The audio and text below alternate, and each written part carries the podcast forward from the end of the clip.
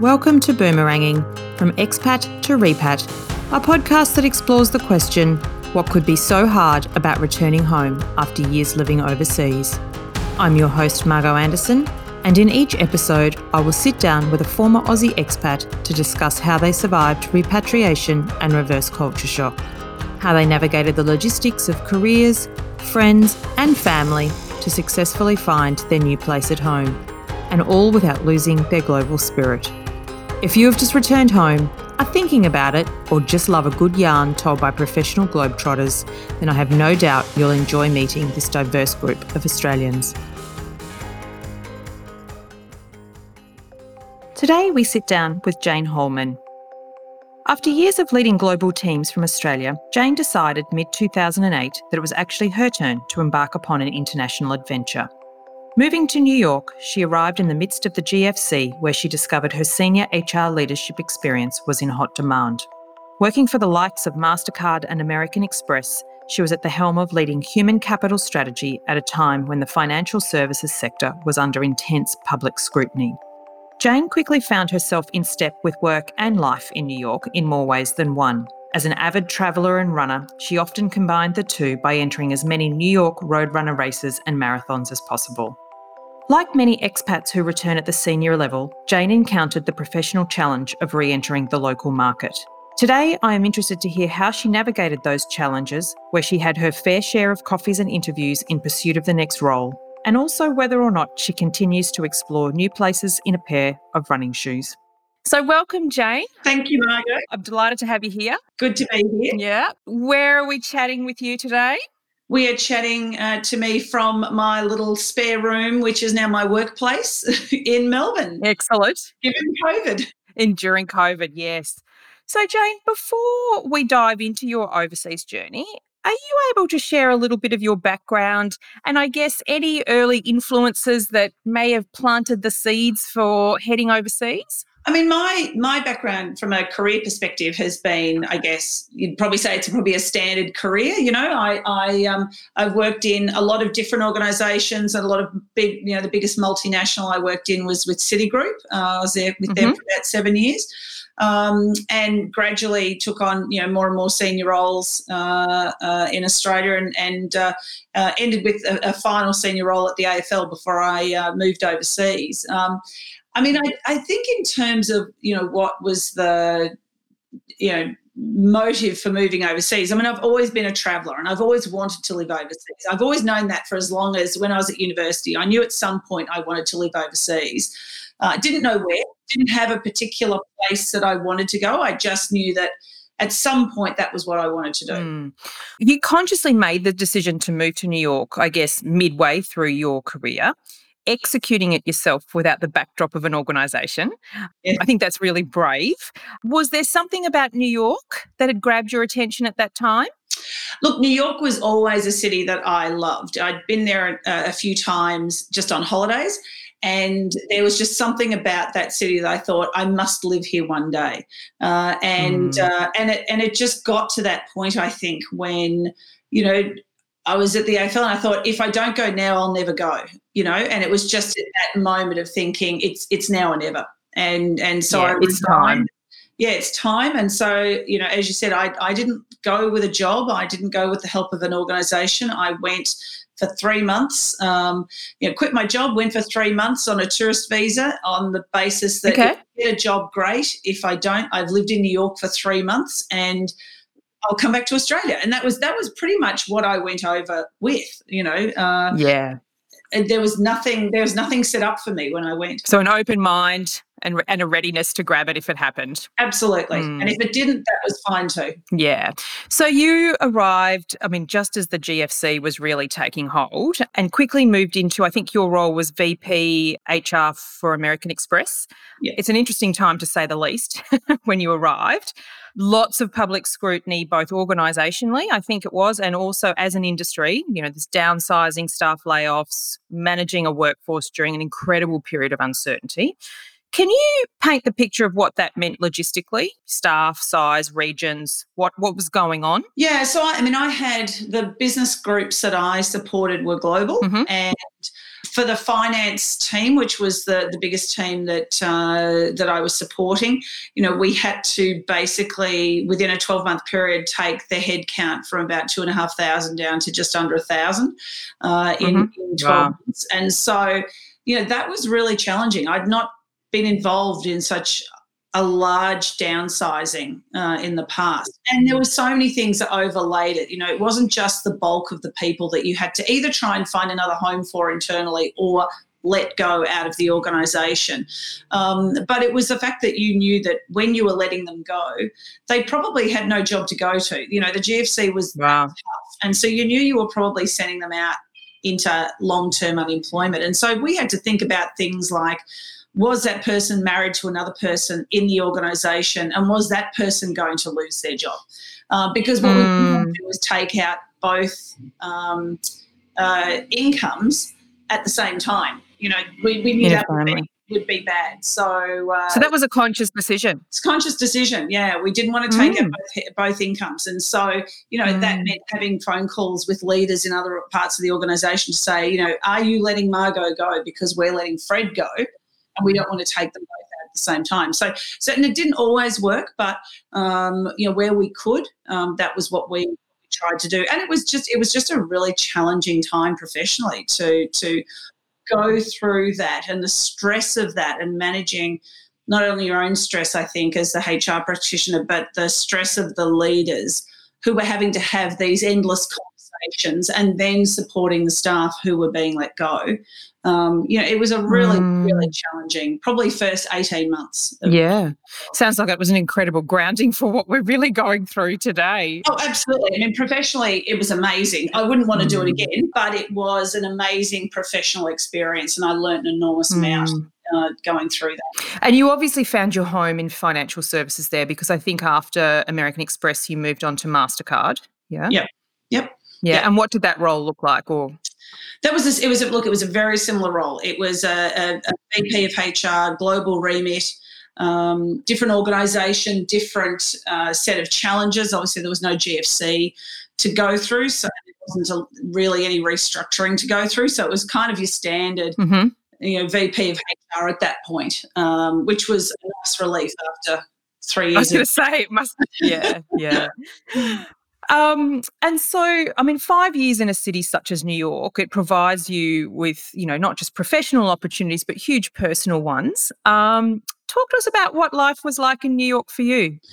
Uh, look, I love New York. I mean, it was you know, once you got used to the noise um, and uh, and try to sleep through traffic, which which was a real thing for me when I first went there because that was not something that I was used to doing.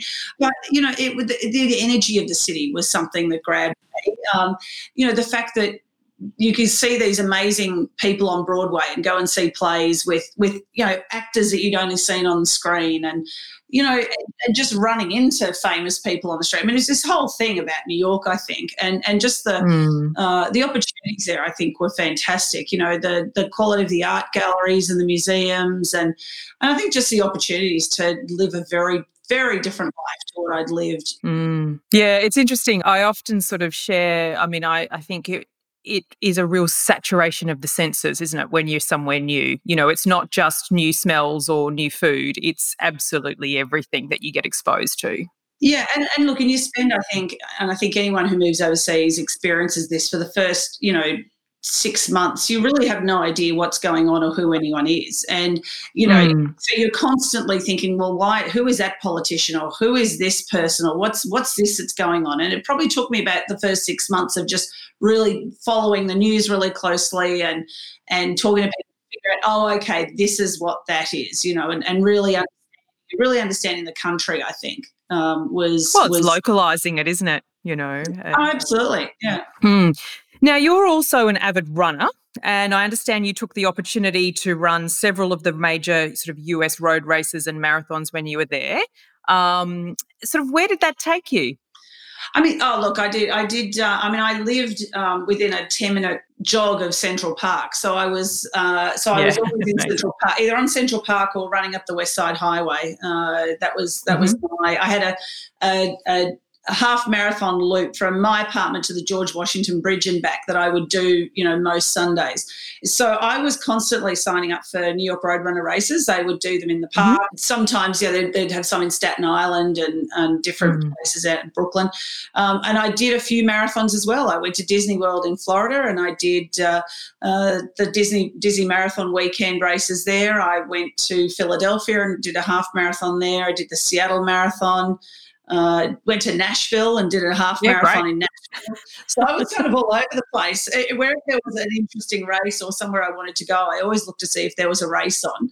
Oh, um, oh, fabulous! Yeah, do some running at the same time. So I loved it. It was, uh, and I did the New York Marathon twice. So uh, oh, it was it was great. It was a great great experience and volunteered for the New York City Marathon as well. So I was a volunteer one year and that was that was a lot of fun as well. So I think you just have to you throw yourself into it. You see the city through a different lens, don't you, when you're sort of running through oh, it, totally. you know. So totally. Um, yeah, totally. Hmm. So, after five years, you make the conscious decision to return to Melbourne. What was it, or the motivation or the thinking that's shaped that? I mean, I'd always made I'd always had in my mind that I would make a decision every two years when my E3 visa needed to get renewed. That was always a, it was every two years I would decide, am I coming home or am I renewing? Am I coming home or am I renewing? Mm-hmm. And it got to the, it got to the five year mark and, you know, getting older. And I just thought it, it, that five, the five year mark, I either had to, you know, plant a flag and stay in America for a lot longer or yeah. come home, you know, and you sort of start to think, all right, well, I could stay um, and you know, either look for another job or, or just do whatever. But, you know, you start to think about what you're missing back home and you're missing your friends and you, their lives are moving on and you're not there. And you start to think, well, if I stay away too long, is it going to be too hard to come back? So, mm, you know, mm. so I thought at that point, look, I've, um, you know, I've been here for five years. It's been a really good stint. It's probably time to go home. Um, I probably came home a couple of years too early, but, you know, it, the decision was made so uh, I did what most you know expats then do is you then spend a few months trying to get yourself sorted to pack up and come home and and then mm. getting on the plane and it was heart wrenching in some respects because it had been my yeah. five years, you know, and so it was really yeah. when that final, you know, when the wheels went up at Los Angeles, you know, to to come home, that was kind of the final moment of you are leaving the United States, you know. Um, and I'm yeah, really doing this. Hmm. I'm really hmm. doing it. Wheels up. Like up until then, it was fun, but once those wheels go up at LAX, it's uh, you're on your way home. You know. And I think that in, sort of concept of home is really interesting, isn't it? Sort of once you sort of get to the five year mark, you know, you've really started to get under the skin of a place and and put down your own roots and you know, you come back and you think, actually, I've still got a sense of home over there, but I've, I mean, I'm always going to have a sense of home here, but it's difficult to probably reconcile the two sometimes, I think. Yeah, I mean, I came back, you know, in my little room here. I've got an American flag hanging up. You know, I came back with an American flag and it proudly hangs in, in my house. Um, mm-hmm. And uh, it is, I mean, it's still my home. America is still my second home. It always will be. I'll always it as my second home. Um, mm, mm. And, uh, and you do, and you come back to Australia and it was just different. You know, it wasn't mm, it wasn't mm. the country I'd left in many respects. Mm-hmm. Um, it was just very different. It was very different and very hard coming home. And I think you were no doubt different, you know, to when oh, you left. I don't think you realize it until you actually come home. I don't think you realize how mm. much changed until you come home. You know, you've experienced something pretty amazing, being having the opportunity to live overseas, um, and. Uh, but you don't realize until you come back and you start to look for things that are familiar to you from your previous lives and they're not there anymore you know or you have a different um, outlook on life that that people back here just didn't have because they had not lived overseas you know and and so yeah you know so you do you do come back and realize that, that you're very different. Yeah.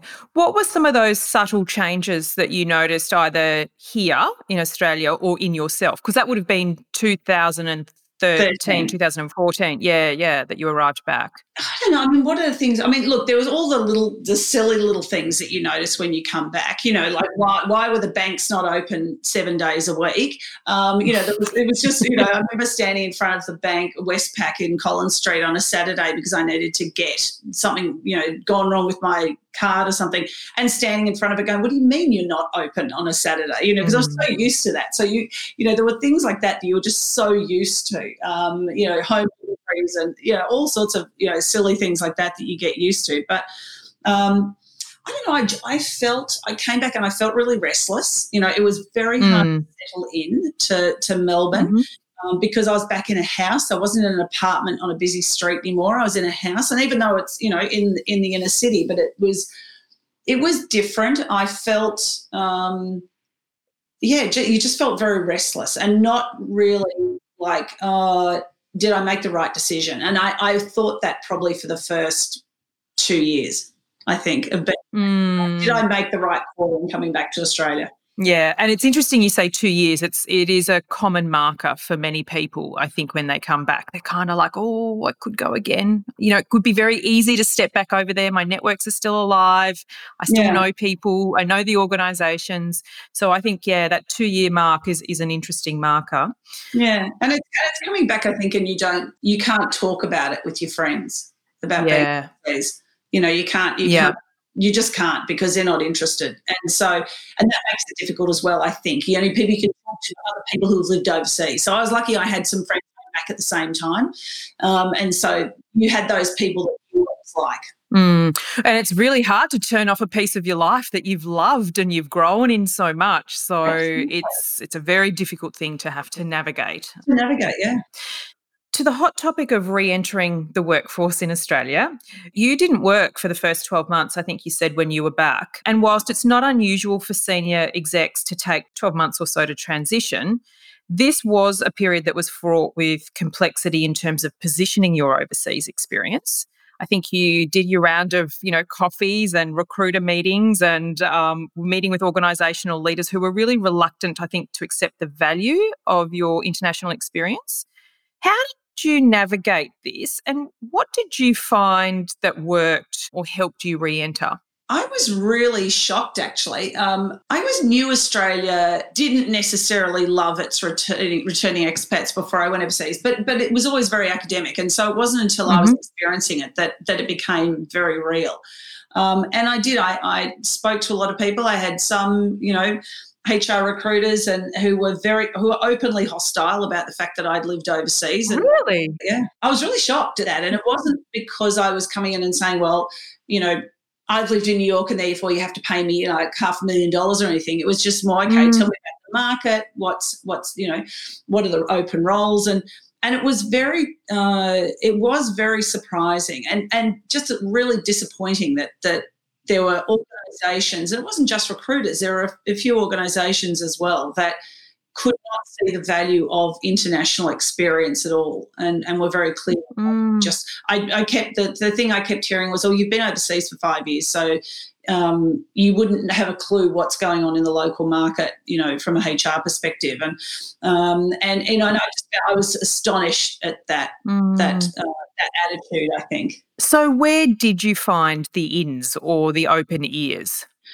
I mean, I found them through a couple of people who had also gone overseas, who'd had international experience, you know, and these were people who um, who had who'd done the same thing that I did. You know, it, it certainly wasn't through anyone that was uh, local. It was it was generally through that, or through a couple of friendly recruiters that I had known before I left Australia. So they mm-hmm. they knew me, um, and they were the people I sort of clung to. But there weren't that many. It was it was really it was it was very challenging. It did I did consider moving back at that point. Uh, yeah, and I think um, when you spoke at one of our events, you you made a comment that really touched, I think, the hearts of a few people, which was it's a terrible thing sometimes to feel like you've been rejected by your own country, and how you have to reconcile that feeling. And whilst that's not outwardly the case always, there are moments when you're the one that's sitting at home waiting and keen and eager to enter the market and contribute. I think we're all hardwired to contribute. It's a very hard reality to constantly have the door closed. Yeah, and I think given that I'd had a lengthy career in Australia as well, it wasn't like I'd sort of left Australia when I was 22 and had not worked in Australia. You know, I'd had a lengthy career in Australia before I left, and so mm. it, was, it felt like it was you being rejected by your own country. There's a certain there's a certain feeling about that that is really hard, mm. hard to deal with, but you know, you, you, and and so I just in the end I just stopped talking about overseas. I talked about the experience. I just didn't say where I got it because yeah. I, I realized fairly quickly that the market at that point just was not interested. And so I, mm. I would just exclude the New York bit. I mean, I had to have it on the resume because, you know, but, but I would just not say where I got the experience. So I just said, this is the experience I have. Well, thankfully, we still have you here yeah. um, in Australia. Um, and I think, you know, you found that, you know, you you sort of made your way back into the market via projects or via contracts, I think is where you felt like you've had success. Yes? Yeah, absolutely. I mean, I've, uh, that's, that's pretty much what I've done since I came back. Um, you know, I had one uh, permanent job, but I didn't enjoy that. I didn't enjoy. Um, but other than that, uh, I've done contract work uh, and mm-hmm. consulting work since I've got back, and that that seems to be my home now. Largely in the area of change and transformation. Absolutely, and I've just finished a piece um, of work uh, for an organisation as their head of HR, doing managing an integration, a large scale company integration, which is still at the tail end and still ongoing, but uh, but being part of that. And so, uh, yeah, all, all, change, integration, um, uh, piece of work, and and you know, and working with some small organisations as well around you know organisational structure and leadership and mm. coaching and things like that. So, so it's been a um, a really interesting way to pivot the career away from permanent roles mm. to more interim contract and consulting, mm. which I actually quite enjoy. Yeah, fabulous.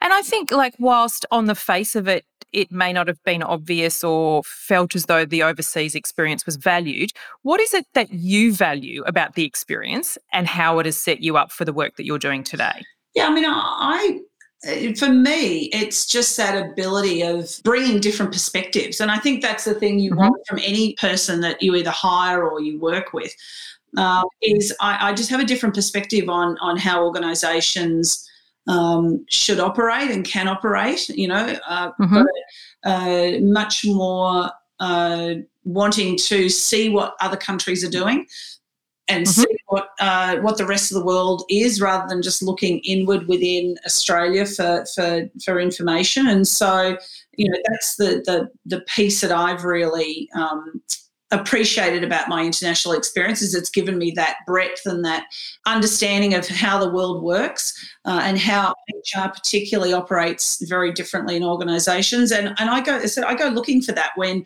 if I'm yeah. in a position of hiring, I go looking for expats. I go looking for return expats. It's a deliberate thing now, very conscious. If they've got it, then yep. an interview, you know, because yeah. I know what they're probably going through, but I know they've got that experience. Um, and yeah, and shared understanding. Yeah, they can bring connections, and I think that's the thing that expats bring is you know these the connections to other countries particularly for businesses that are wanting to expand internationally. Yeah. And I, I think you've done quite a bit of work with um, even the likes of Trina Blair and her organisation, which is looking at companies that look to scale offshore. So that's another way you've been able to contribute your knowledge. Yeah. Yeah. Yeah, absolutely. I've been a, a business mentor for a couple of startups now, and I've got one that's still still a, a mentor for, for a founder, female founder. And that's been really interesting and really enjoyable. Yeah you know, giving them my perspective on the American market and and helping them position um, themselves and help them understand. Okay, if you want to pitch your business into New York, this is what you're going to need to think about. These are the here are the kinds of people that you're going to need to uh, connect with in order to, to make that business successful. Uh, so, so I really enjoyed that. I've been doing that probably for about three years now. So uh, mm-hmm, mm-hmm. it's uh, we haven't had any anyone through this year, obviously because of 2020, uh, but hopefully next year we'll have. Yeah. Another group of founders that will go through, and uh, and I'll be able to you know participate in that. Yeah, fantastic. And so, of course, the professional transition is only one aspect of returning home. Um, we also need to re-establish lives personally and friends and family and create new rituals, um, find our identity again, I guess, in a place that looks the same but doesn't always feel the same. How did you do this? And, you know, what were the things that you found really easy versus maybe some of the things that were quite surprising? I mean, there's things that I've um, come back with from the US with. I mean, I'm still obsessed with NFL and I'll still watch an NFL game over over anything. I don't I don't watch AFL at all, um, which is probably you know a sin, oh, really? to say as a Victorian, but I have zero interest in AFL. Um, Even though you worked for the AFL, when I worked for them, I was very clear that the game was not my game. Um, so it, it, it, just I know it, it, just hasn't been. So you know, so there's those things that I still will. Um, I'll watch uh, American football when the when the season's on, um, and so that that is definitely mm-hmm. a, a, a ritual. Um, I mean, I don't think I've done anything. Um, I mean, I'm different per se. I probably go out for brunch more than I probably did before I left America. Left for America. That's just something you do in New York. You go for brunch, um, and so there's things like that that um, I've come back with in doing that, and probably see. Uh, oh yeah, probably just out more than I did before beforehand. Um, Mm. I, I, but then there's a lot of things that I just slid back into as well, you know. Um, but, mm-hmm. but mm-hmm. certainly mm-hmm. um, doing a lot more, you know, go to more film festivals. I must say, I used to go to the film festivals and the writers' festivals in New York. Didn't really do that before I left Australia. Go to them all now when I'm back, now that I'm back. I go to the Sydney Writers Festival every year. I go to Melbourne Writers Festival, uh, Melbourne Film Festival. So there's things like that that I just hadn't done, didn't do before I left. You are still an avid consumer of US news, um, which I'm sure is proving incredibly interesting at the moment. and you said American football. Who's your team? Uh, uh, Patriots. Patriots are right. my team. I deliberately did not choose a New York team because I just, and I'd been a Patriots fan for God, 20 years, well, long before I moved to the US. So they had always yeah. been my team. So, yeah. Yeah.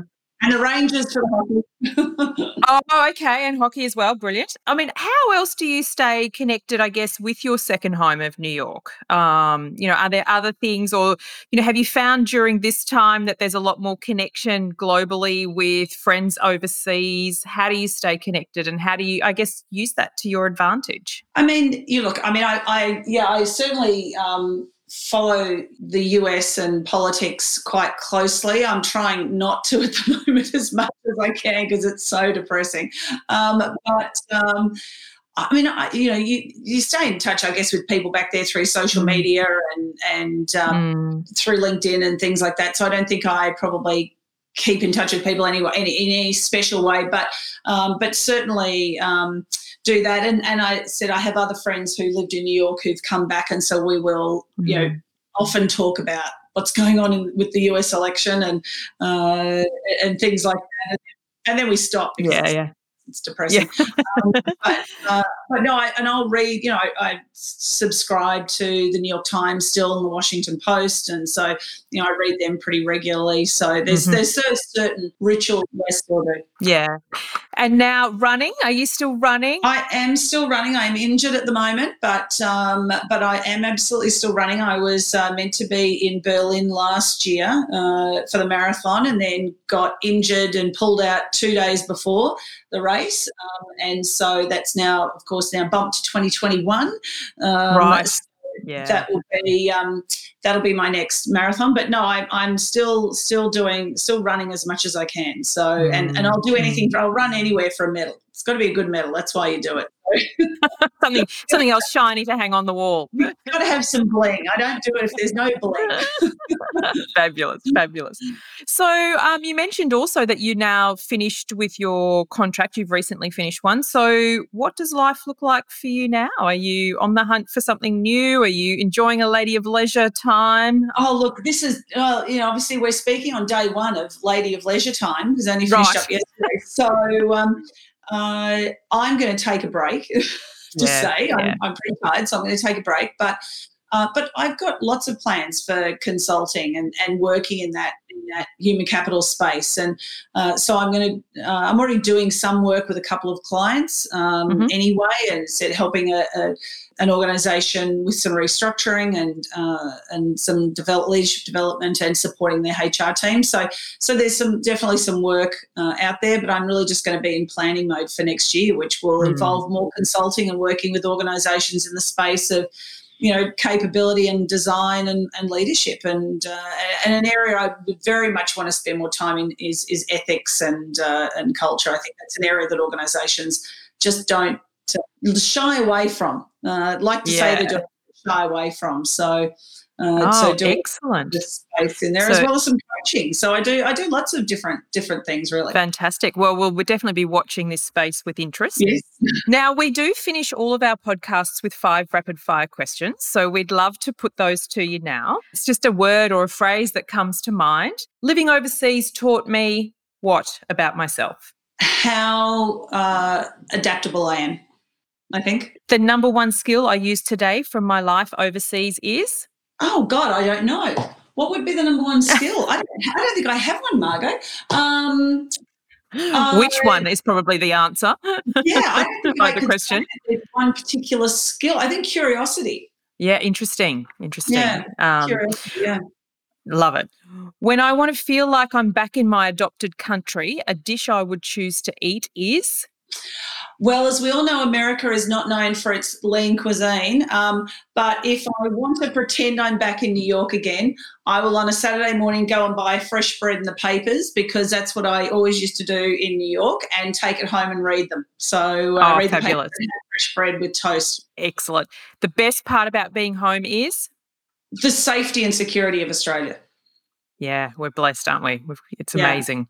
Yeah. yeah. Um, a word, song, or quote that best describes my time overseas is? Oh, geez. Is there a song that takes you back? Is there? No, I don't think there's a song that takes me back. Um, the only thing that takes me back is when I watch NFL, when I watch American football. Ah, I think that's, okay. that makes me that makes take takes me back to standing in a very freezing field and watching the Jets play uh, in New York, and um, and that that always takes me back to that. Yeah. But that's probably it: is sitting watching American football. Great memory to have. Always takes yeah. me back. Yeah, fabulous. Well, thanks, Jane. We've loved your insights, and I have no doubt that people will enjoy listening to them, especially those that have lived in New York. And yeah, we watch with interest where you'll pop up next. Thank you very much. Thanks, Margot. It's been great. If you enjoyed this podcast, please leave us a review, share it with your friends and family, and subscribe for future episodes. For more information on our guests, please head to our website, insyncnetworkgroup.com, where you can check out the show notes and also find more information about our fabulous community and membership offerings.